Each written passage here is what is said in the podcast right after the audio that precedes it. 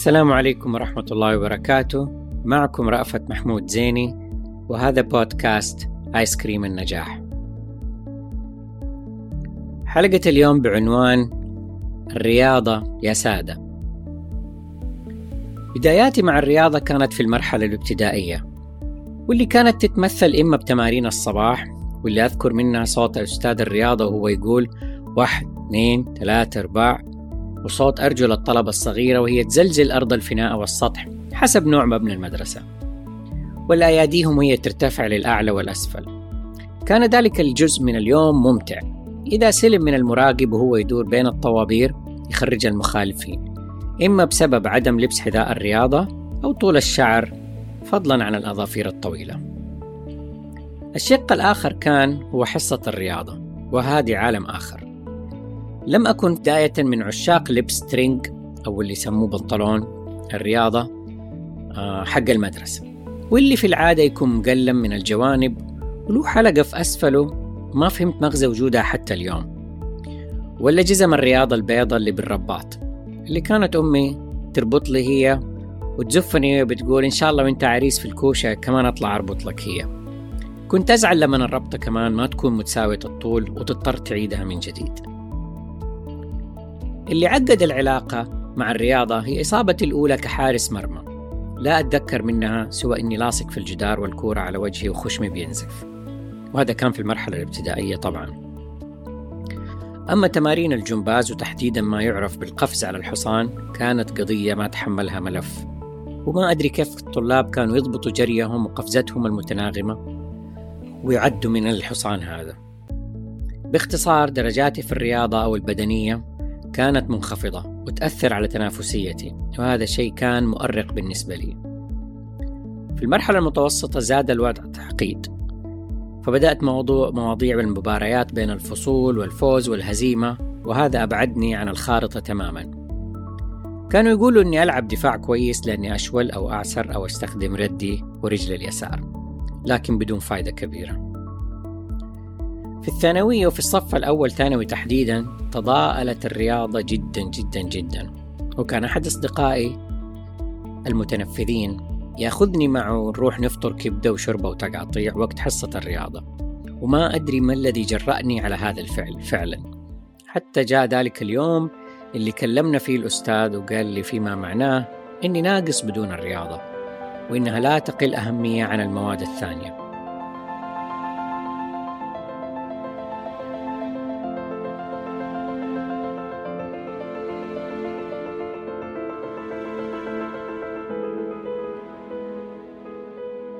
وصلت الجامعة وهناك كانت الرياضة مادة أساسية لا تنازل عنها فيعني ماكو فكة. ولكني أدركت من خلال مروري على مجموعة من الرياضات المتنوعة وكان أصعبها كرة السلة ورمي القلة ولا الجلة. وأدركت ساعتها إني أحب الرياضات الفردية أكثر زي السباحة والجري وال fitness. كانت الرياضات هي المفضلة هذه بالنسبة لي. وبعدين جاء بعدها السكواش. أكملت بعد كده كورسات الرياضة اللي في الجامعة اللي يسموها PE في ال fitness أو يعني اللياقة البدنية وحصلت فيها درجات عالية. جزء من سبب العلاقة هذه الحميمة هو المرونة في اختيار التوقيت ووجود مدرب بريطاني رائع هو مستر وديل كان يشجعني ويعطيني ملاحظات بناءة.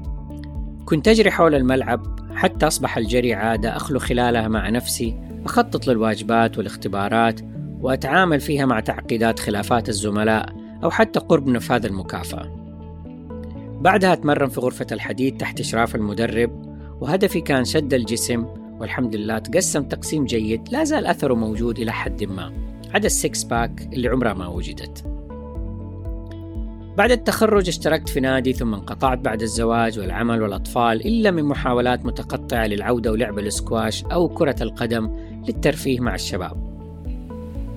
في تلك المرحلة كان والدي حفظه الله يمشي الساعات الطوال من بيتنا في العزيزية إلى عرفات وخلال الحج أو عندما يزورنا في بيتنا في حي المرجان القريب من البحر.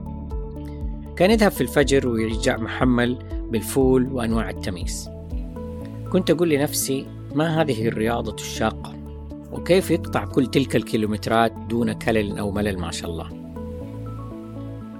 مرت الأيام حتى بدأت ألتقي مع أخي الكريم اللي سافرت معاه وبدأت علاقتي معاه من كتاب وتطورت حتى أصبحت لقاءاتنا ساعات ممتدة من المشي في الصباح المبكر والحديث الممتع المفيد. نستعيد فيها ذكريات كتاب ديلبرت المضحك وكتب سكوت آدمز عموما اللي تلتها ومواضيع أخرى. واستمرت تلك العادة لسنوات طويلة دون انقطاع إلا لسفر أو انشغال طارئ. في مرحلة الدكتوراه بعد تجاوزي للأربعين بقليل سحبني ابني الأكبر محمود واللي كان في أولى جامعة عنوة إلى الاشتراك في النادي منذ وصولنا لأمريكا. وكنا نذهب في رمضان إلى النادي قبيل الإفطار واللي تصادف أنه يكون في أيام الصيف الطويلة عشان نتمرن على بطن فاضية ونعود لنستمتع بحلاوة الإفطار. وصلت تلك العادة واشتركت مع مدرب لجلسات محدودة شهريا ونصحني بالإهتمام في تلك المرحلة العمرية بالمرونة والتوازن والمشي. فهذه الممارسات ذات عائد عال ومستمر وطويل طويل الأمد على الصحة وجودة الحياة.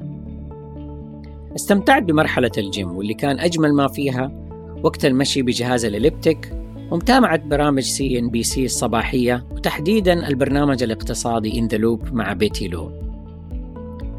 مع سفر متكرر أصبح الاشتراك في النادي غير مجدي وبدأت أتخلى عن روتين النادي شيئا فشيئا كالعادة يعني. حتى وصلت إلى القناعة بأن يكون النادي معي أينما كنت وتحديدا في غرفة نومي جنب سريري. وذلك من خلال القيام بتمارين التنفس والاستطالة وال push ups الضغط وال planks ما أدري إيش معناها بالضبط وال squat لمدة 15 دقيقة تقريبا في أول اليوم. والمشي شبه اليومي في آخر اليوم لتصفية ذهني ومشية طويلة في الويكند مع صديقي أو زوجتي أو أختي. في الحقيقة القرب والبساطة والأخذ بمبدأ أدومه وإن قل تمثل باختصار قناعتي نحو الرياضة يا سادة وشكرا لكم.